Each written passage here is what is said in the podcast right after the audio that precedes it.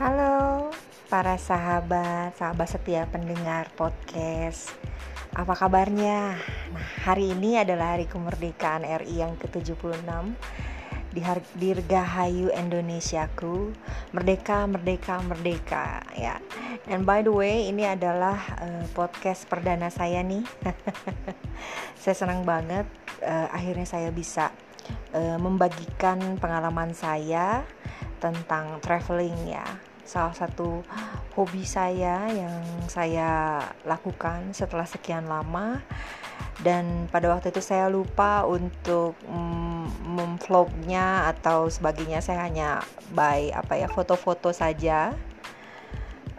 Kemudian ya sekarang ada tren podcast ya. Saya berharap isi podcast saya ini bermanfaat untuk kalian, khususnya yang mau traveling, yang punya rencana untuk traveling nanti setelah mungkin virus COVID sudah mereda ya, nah, atau ya bisa dijadikan referensi dan sebagainya. Oke, jadi perdana nih saya, isi podcast saya adalah tentang solo traveling ya, karena saya hobi traveling.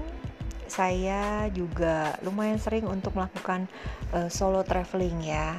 Jadi saya mau cerita sedikit tentang solo traveling. Solo traveling ini tidak semua orang mau dan suka untuk melakukannya. Karena apa ya? Karena sendiri gitu ya.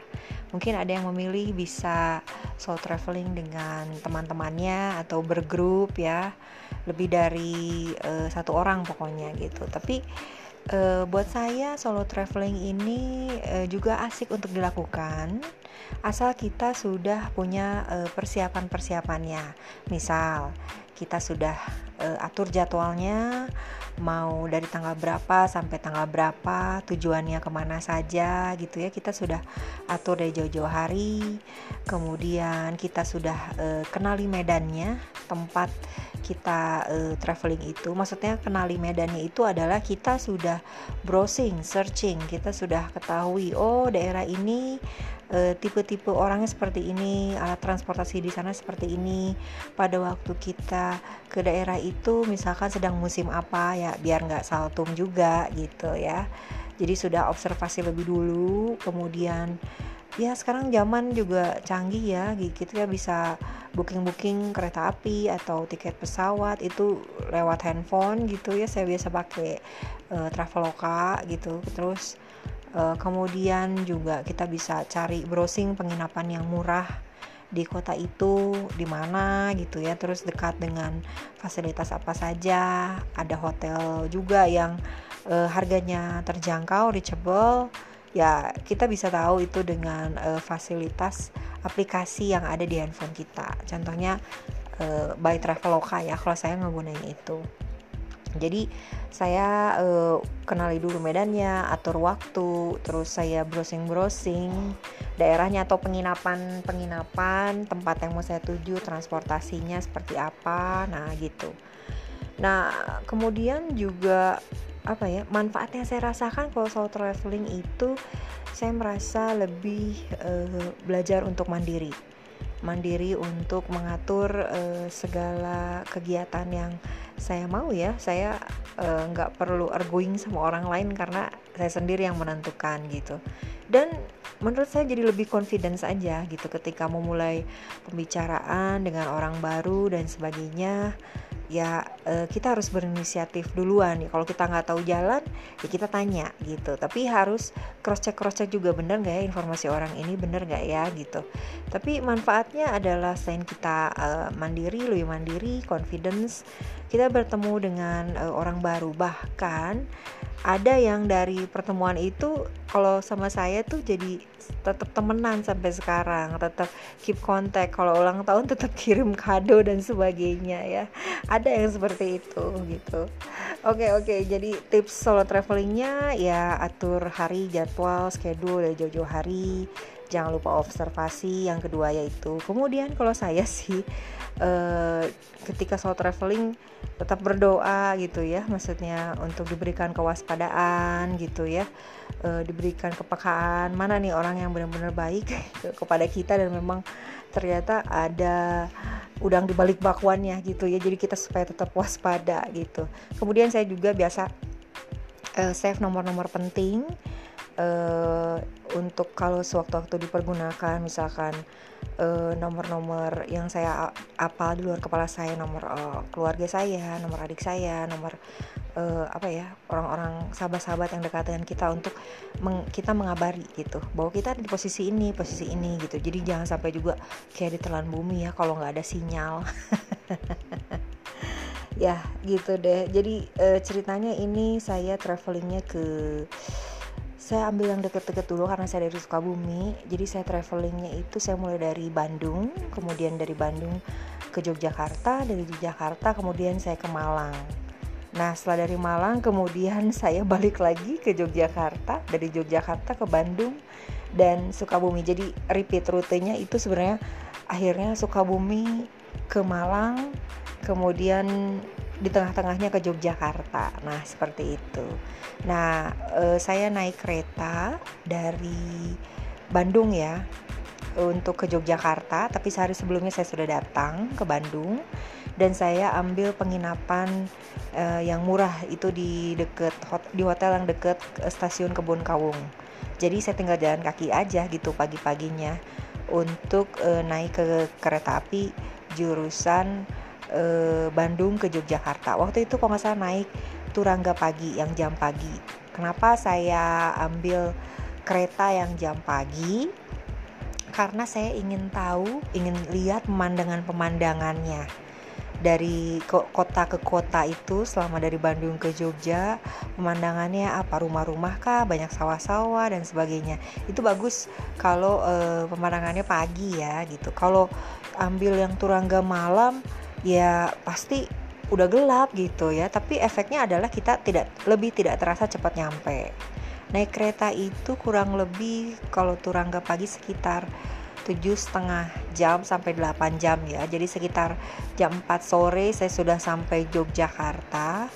Oh by the way, karena saya di Jogja punya saudara, jadi saya dijemput oleh saudara saya ya. Nah kalau misalkan kalian nggak punya saudara, aduh di Yogyakarta itu banyak banget tersedia penginapan murah, dan lokasi stasiun Yogyakarta itu dekat banget dengan Malioboro. Jadi sih bisa buka aplikasi Traveloka dan sebagainya, searching aja gitu. Maksudnya hotel yang harganya terjangkau, range-nya yang mana semua ada gitu. Nah ya, setelah dijemput oleh saudara saya, biasa tuh saya kulonuwun dulu dengan saudara-saudara saya bawain oleh-oleh khas Sukabumi ya, mochi gitu ya, dan mereka senang gitu. Ngobrol-ngobrol sambil istirahat karena 3 hari ke depan saya punya schedule ya, schedule saya jalan-jalan lah sekitar Yogyakarta. Oke, next. Kemudian setelah hari berikutnya saya itu lahir di Yogyakarta. I was born in Yogyakarta. Jadi walaupun Yogyakarta cuacanya rada panas, tapi nggak tahu kenapa saya betah di sana. I don't know, saya mungkin suka dengan orang-orang Jawa yang terkenal simple ya, sederhana tapi murah senyum. Terus makanan-makanannya juga enak-enak dan murah-murah loh. Makanan khasnya saya cobain ya, selalu wajib kalau datang ke sana ke Jogja itu saya makan gudeg Bu Ahmad, itu enak banget, nget. Lokasinya dekat UGM gitu ya. Sebelahnya ada gudeg Bu Yujum juga ya. Masing-masing punya ciri khas sendiri gitu ya. Saya mencoba kuliner khas Jogja, terus ada jamu-jamunya juga. Aduh, saya suka. Terus biasa tidak lengkap kalau ke Jogja itu nggak beli oleh-oleh bakpia patok ya.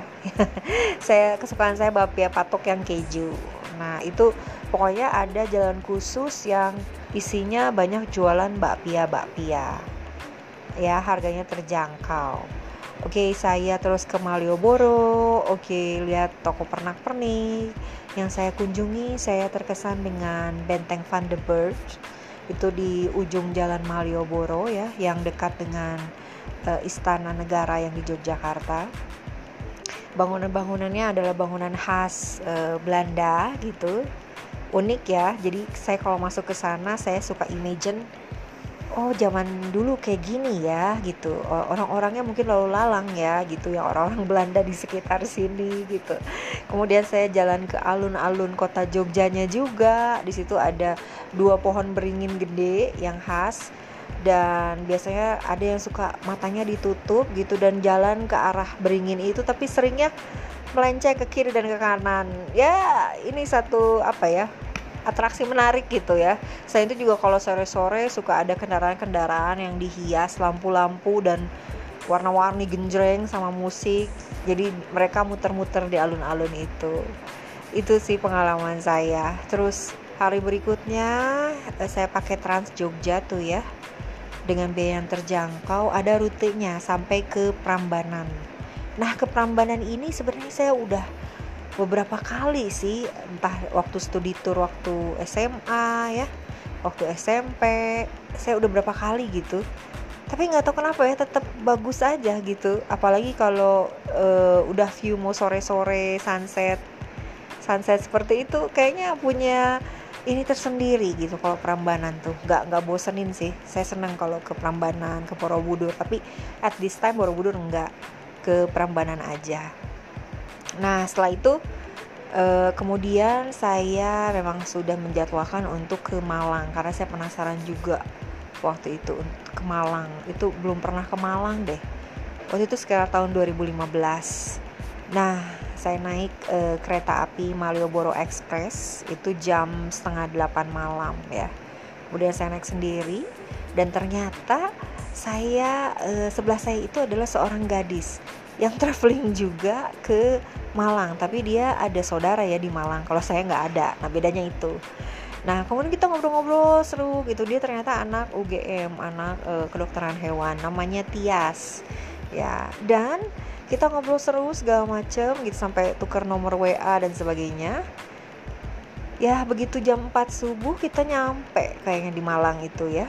Nah tapi abis itu kita berpisah gitu. Dia dijemput saudaranya, dan saya subuh-subuh keliling-keliling sendiri gitu di alun-alun Malang. Oh, saya memperhatikan, oh ini jalan-jalannya seperti ini, gini-gini. Kemudian saya menyusun strategi. Waktu itu kayaknya belum ada Gojek dan sebagainya ya. Jadi saya coba pagi-pagi tuh naik angkot dan sebagainya.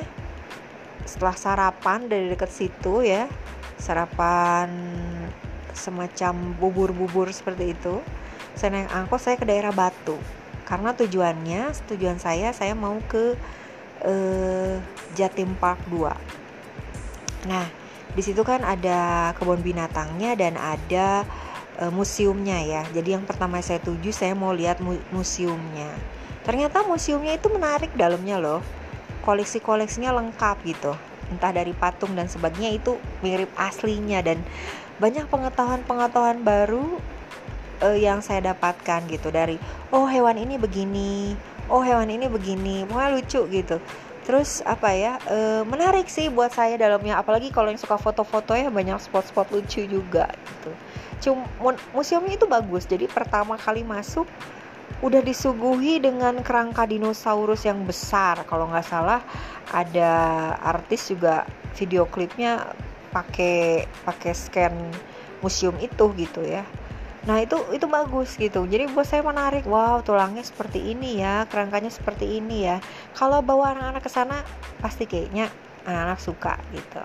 Kemudian setelah dari museum saya pindah ke sebelahnya, ke kebun binatang, the real kebun binatangnya. Waktu itu cukup ramai juga sih yang datang ya. Nah ternyata isinya lebih menarik lagi. Kalau yang tadi museum ya benda-benda yang mati, patung-patung gitu ya, nggak bisa gerak gitu ininya. Kalau ini yang benar-benar bergeraknya, waduh lengkap banget, seru banget. Kayaknya wah berbagai ini ada deh. Ada wahana buat foto-fotonya juga. Ada badak bercula 1 saya inget ya, saya kasih makan juga gitu. Terus saya dicium jerapah juga.